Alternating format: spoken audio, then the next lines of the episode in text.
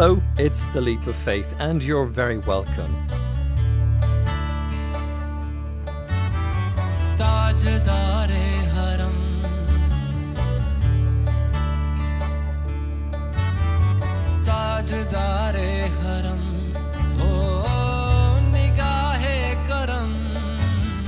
Tajdar-e-Haram, there performed by Atif Aslam. As Muslims mark the holy month of Ramadan, which began last Tuesday, we'll hear about the experience in contemporary Ireland. Climate change campaigner Dr. Lorna Gold suggests we need to build a culture of care as we emerge from the COVID 19 pandemic. And later, I'll talk with Barbara Walsh, the chair of the Glencree Centre for Peace and Reconciliation, who suggests that there's unfinished business in Northern Ireland when it comes to conflict resolution. But first, it's the Muslim holy month of Ramadan, and for many Muslims in Ireland and around the world, they've started a month of fasting that lasts from sunrise to sunset. What insights can we get from this practice at the centre of Muslim life? Well, Dr. Amanullah De Sondy is head of the department and senior lecturer in contemporary Islam in University College Cork, and he joins me now from his home. Aman, welcome. As a child, you grew up very much in an ecumenical environment. I did. I grew up in Glasgow, um, and uh, you know, gosh, how many stories could I tell you? My parents came from Pakistan in the fifties, the sixties. Uh, ended up in Glasgow. My dad had a corner shop in a predominantly Jewish uh, part of the city in Shawlands for uh, was it 21, 22 or 23 years? I don't know. It's all a blur. My, my father passed away in, in 2010, but you know, it was, it was a real education from, from the home, if I could put it in that way. You know, my mom would be talking about how she bathed with buffaloes in the village in Pakistan. And, you know, whereas my dad would have stories, he'd, he'd, he'd go to uh, this uh, Newsagent grocery store all suited and booted because he always wanted to look good and he'd talk about how he sold a ton of Jewish chronicles or Jewish Telegraph newspaper. So I grew up with that. And, you know, as you know, Glasgow is also steeped in kind of sectarian divide mm-hmm. between Glasgow Celtic and Glasgow Rangers. So, like I said before, eh, eh, you know, I very quickly had to understand what made me unique. How do I, how do I bridge this Pakistani Islam of my parents with a very Glaswegian, you know, um, Presbyterian, you know, kind of Islam that I was great. Yeah. So for me, it was something that I really reveled in. I really enjoyed that, and it's made me who I am. But um, even humor, of course, uh, helps tell that story in Glasgow. Oh, absolutely. I, I grew up with the question often um, are you uh, a, a, Protestant Muslim or, or a Catholic Muslim? And it would often, you know, be uh, um, added to the question about Glasgow Celtic or Glasgow Rangers. My answer to that is always that we are now a tennis nation with Andy Murray. And in a past life, I was um, an umpire at Wimbledon. So um, I did that for two years whilst I was a PhD student. So I very quickly veer off these difficult, uh, contested uh, religious uh, mm. divides. But but you know these are these are the realities that we live in. It's how we deal with them. But if you look at that process, I'm thinking back to maybe you growing up in Glasgow versus where you are in, in Cork this evening, um, and the practice of Ramadan. How how much has that changed for you? Oh, huge! I mean, you know, I was uh, thinking about uh, those those um, early morning times where you know the fam uh, then our I'm the youngest of seven. We would all be woken up by our mother. If you're not getting up, you might have a bit of dribs of drabs of uh, water thrown on you, and it would be a time of teasing and laughing because everybody was half asleep to you know have these meals in the middle of the night before um, sunrise, and so you wouldn't be eating, you wouldn't be drinking. You're supposed to, you know, there's there's all sorts of questions about what breaks your fast. Um, you know, backbiting, lying can, you know, some people would say. So it's a real spiritual time um, for for Muslims to come together to, and it's a very communal time as well. You know. Uh, I think if you were to examine the Christian practice of Lent, um, it started to fray a little bit at the edges for a lot of people. Uh, uh, has it happened as well for Muslims that their, their Ramadan has frayed a little at the edges in terms of observation? no, you know, one size doesn't fit all. And so there are Muslims who will be fasting, and there'll be some who won't be fasting. Some will be doing it more silently. Some will be doing it more, you know, uh, saying it more out loudly. Um, but again, it's, it's it, it, varies. But you know, you you talk about Lent. You know, why do Muslims fast? I often get this. My students ask me this question, and in the Quran it says, you know, fasting is prescribed for you as it was prescribed for those before you the, the the legacy of fasting and the connection of fasting is actually uh, you know started with biblical monotheism you know?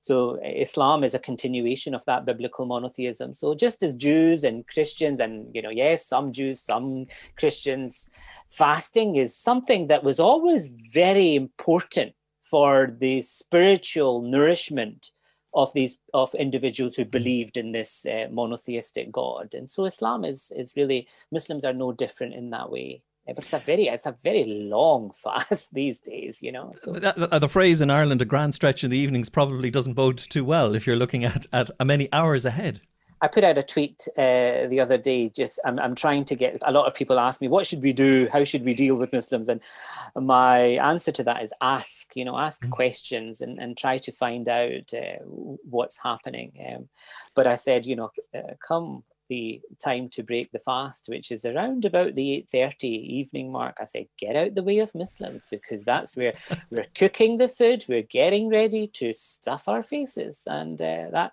but all of that like you said is is is kind of you know challenged during the pandemic you know we it's normally a time for having you know parties together it's a celebration it's a mm. time to read more quran it's a time to have extra prayers it's time for extra all of these things happen in community but in lockdown, and this is the mm. second Ramadan, I think, in lockdown, it hasn't been that easy. I mean, for example, you're you're not with your family, or as no. Uh, I mean, it's it's it's very hard. I mean, that's that's an understatement. Mm you know, um, and a lot of this is done, you know, as uh, through support networks. You're, you're giving up food. you're giving up food and drink for an entire day. Part of that rhythm is reaching out to your family, reaching out to your friends, looking forward to, you know, a, a dinner in the evening. All of that is is is is gone. But you but you know the the the act of fasting is a very solitary thing right? So mm. so a, a, muslim who is fasting is fasting because they're trying to get closer to god right? As a but also to remember the poor. And so I, I always joke to my students about this. I said you know who would know if you went in the toilet and you had a banana?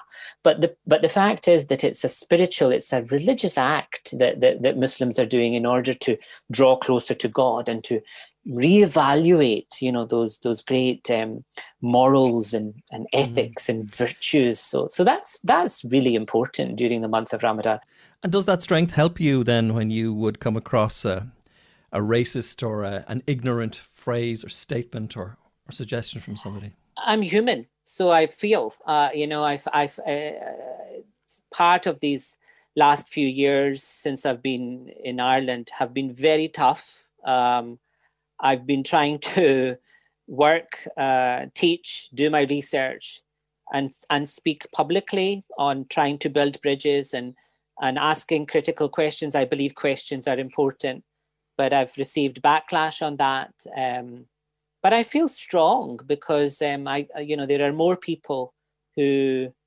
who are on the side of building bridges than than those who want to burn them. That gives mm-hmm. me a lot of hope, and for me, it comes from my faith it comes from my my parents understanding of what it meant to be pakistani you know that's that just that just makes me feel quite good.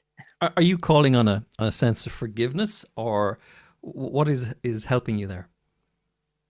Do you forgive the people who who have an evil thought towards you? Um i do i i i, I worry more about others who don't have platforms and the privilege that I have. I'm protected by a university community.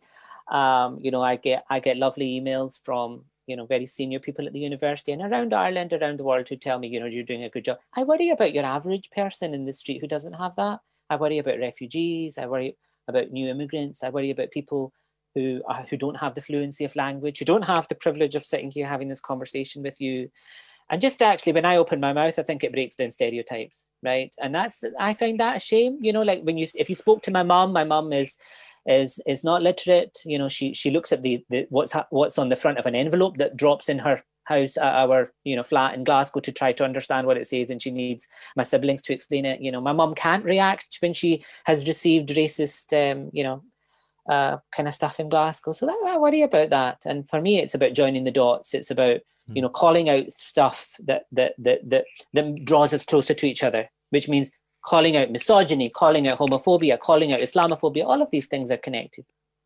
What's the biggest comfort you get from your faith? Hope.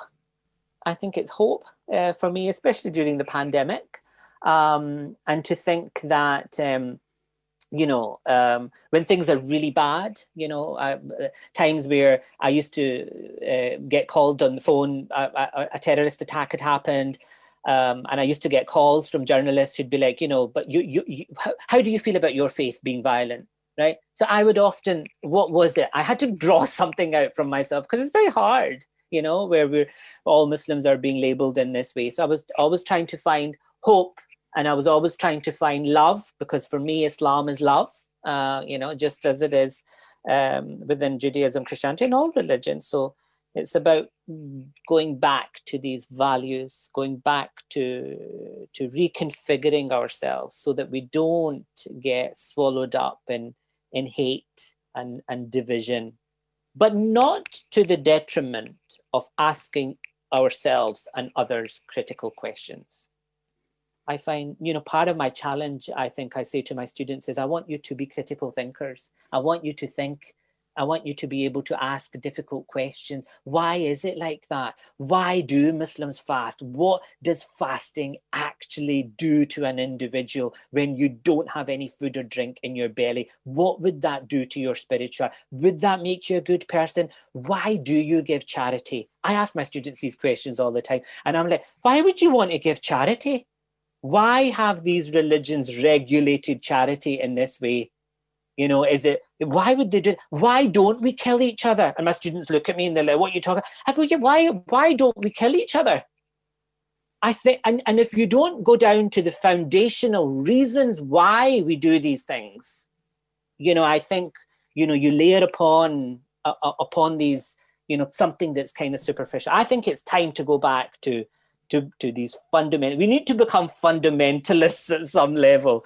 Fundamentalists in the very positive way if you know what i mean. Because if you look at you know uh, you know the way that we've uh, some of our terms have been lost. Jihad is such a beautiful word to me. It's a word about struggle. It's a word about struggling with difference. It's a word of struggling to, to uphold God's love and mercy and to revel in the dark and the night. We've lost that. Jihad has been stolen, it's been taken by these terrorist idiots, numpties as I call them, who have taken my religion and torn it apart. But I'm not, I'm also not saying that they're not Muslim, because that's part of the struggle. Too easy. It's too easy to dismiss people and say they're not part of my faith. The struggle is to say, what do we do to counter these numpties. That is what, for me, is faith. Oh, Amanullah De Sondy, happy Ramadan. Thank you very much. Next month marks Northern Ireland's centenary. It came about in May 1921 as a result of the 1920 Government of Ireland Act that established devolved administrations in Belfast and Dublin. As that anniversary approaches, there's been a return of violence that comes with a backdrop of the 23rd anniversary of the signing of the Good Friday Agreement, Brexit, and the Northern Ireland Protocol. Well, joining me from our home this evening is Barbara Walsh, chair of the Glencree Centre for Peace and Reconciliation in County Wicklow. This organisation has been hugely involved in the peace process in Northern Ireland and elsewhere. Barbara, you're very welcome. The changing situation in Northern Ireland is often misunderstood by the casual observer. Understanding the complexity of the process is undoubtedly one of Glencree's strengths. What have you learnt by your involvement? Glencree comes from the perspective, you know, we say one, we say, how can we help here? You know, what can we do? And um, some of the work that we're doing at the moment, we're in the back channels uh, with people. You won't find it on social media and you won't find it in the papers or you won't find it anywhere because that's not where change happens and that's not where engagement happens, you know. And we have a program at the moment with young uh, secondary school students who are uh, from four schools here in the Republic and in the North, engaging directly with uh, political leaders. So just recently we had, they met Leo Varadkar, they met Colum Eastwood, and they met Mike Nesbitt. And, you know, their questions were around the environment, they were around unity, they were around what what what does this mean? You know, what does it mean for me as a young hmm. person? Mm. These are the things I want. So it was really interesting to hear those conversations. If we look at the, the conflict, maybe as it was unfolding 20 years ago, 25 years ago, um, and against now, do the religious leaders have the same role? Do they have the same influence as they may have had heretofore? Uh, it's, it's a good question. I think that religious leaders, even 20 years ago, they had a very core role, many of them, in actually keeping the peace. I think many other religious leaders did not. I think they minded their congregation and they were on the side of whatever whatever tradition they were in. But they were like substantial leaders, like when you mention Alex Reid and you know those in Clonard Monastery that did that time and Ken Newell and you know the the Catholics within all of that. So I think that when the political process started, I think the church leaders stood back from that then. And a bit like the peace agreement, people said, well, you know, it's over now and there's politicians and, you know, but I wouldn't like to say that there are many that that still do that. I, I'm, I'm still thinking of Gary Donegan, who's in North Belfast, the sisters and the nuns that have have really stood with people who were really hurt and lost at that time. And a lot of the time, they don't get the credit. They do not get the credit, you know. So there are individuals that are that are really stand stand with that. And I suppose you'd also have to look then at maybe the declining power of the institutions of the church, and that has another impact. Even though I think the church in Northern Ireland is quite different in, in, in, to the church here. You know, the, the the the context was different for a long period of time, so I think it's different. My experience of it is different. There has been a lot of surprise expressed of the age of some of the people who have been involved, for example, in the in the on the yeah. street protests and the violence. Um, mm. How does that sit with you? Well, you know, rioting has gone on at the interfaces for years, you know, and those little children, a lot of them that are rioting, probably would have seen that. In a lot of cases, it would have been a rite of passage for a lot of those. And also, they're also being used. They're also being used by others for a range of different reasons, you know. And I know that there's widespread concern for those youngsters who, if they get a record, it won't affect them now, but it'll affect them in the coming years. And so there's a great, you know, there's a, a good understanding of that. And a lot of those youngsters that are out, you know, are coming from some of the most marginalized and deprived areas, even though sometimes I hate using that word, but, you know, so, but also I think it was heartening to see, you know, community workers out there and local community activists that have stood and uh, against that kind of violence and trying to talk the kids down out of all of that, you know. So I got the impression, Barbara, at the beginning of our conversation that you would believe that there's unfinished business in Northern Ireland. What is that unfinished business? Oh, well, the unfinished business is really dealing with the legacy of the conflict. You know, there has been sometimes I think, you know, if if the leaders of the main political parties could say something to each other like we have caused each other a lot of pain in this part of the country, you know, and we are sorry and let's create a future that doesn't collapse into the past every few years and so my hope is that one day that that will happen, that people will say in the interest of their their young that they that they can say we are sorry for all the harm and hurt we have caused each other over the years. We want to create a better future for all of our children. Barbara Walsh, thank you for joining us on the Leap of Faith tonight. Thanks very much, Michael. It was lovely to talk to you. Finally, this evening, a webinar was held this week organised by Focolare Ireland in cooperation with Trócaire and the Margaret Aylward Centre and featured climate change campaigner Dr. Lorna Gold. Lorna is Director of Movement Building at Faith Invest and Vice Chair of the Global Catholic Climate Movement. The movement set up to implement Pope Francis's teaching on the environment globally. Well, Lorna joins us from her home this evening. A lot of people have been feeling intensely nostalgic during the COVID pandemic, longing to go back to, well, normal, or some feel it's irritating to say that new normal. What's your thinking on that? Yeah, well, tell me about it. I think, I think all of us at this point have this hankering. The other night I described it as a hankering to go back to normal. Just the normal of being able to go to out to the pub, being able to have a coffee with a friend. But we have to also recognise, uh, and that that's all great. I'm, I'm not kind of getting at that sense of normality that we need to return to the sense of social interaction. But there was such a sense before the pandemic that all was not right. I think that's what I'm trying to get at. That if you just cast your mind back to the start of last year, which seems like forever ago, um, we were we were in the midst of the worst forest fires in living memory in Australia.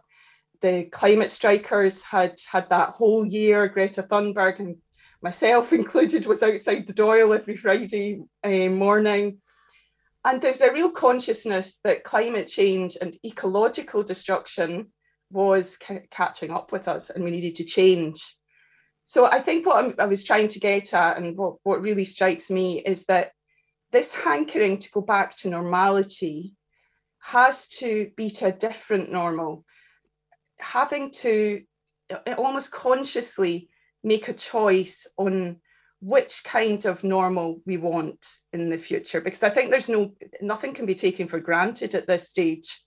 Uh, i think we can't move back or we, we could obviously and that that's a choice as well to the way things were to to the old normal that also represents um, in a sense ecological destruction ecological degradation or we can use what we've learned or what we are learning from the pandemic to carve something new, to, to kind of open our imaginations to see something new. And I, in the midst of everything, in the midst of all the pain and the suffering that is real, I can almost see that there is a different future. There, this pandemic has cast light on our interconnectedness, our interdependence.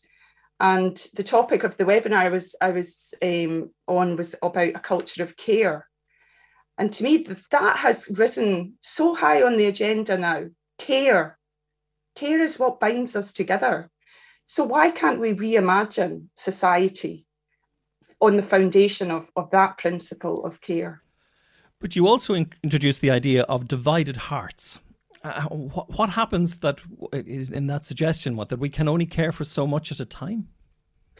Yeah, this isn't my idea. It's it's Pope Francis' idea, and it's it's it's a phrase that really jumped out at me when I read Laudato Si.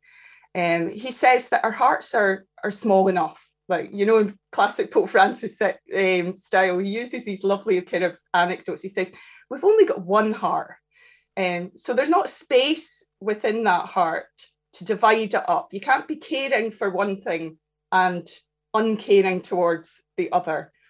Uh, we need to expand our hearts to, to have, let's say, a culture of care, which enables us to, to have the same level of, or not level of care, attitude of care towards people, towards the planet, um, and to recognize that all of those are, are interrelated.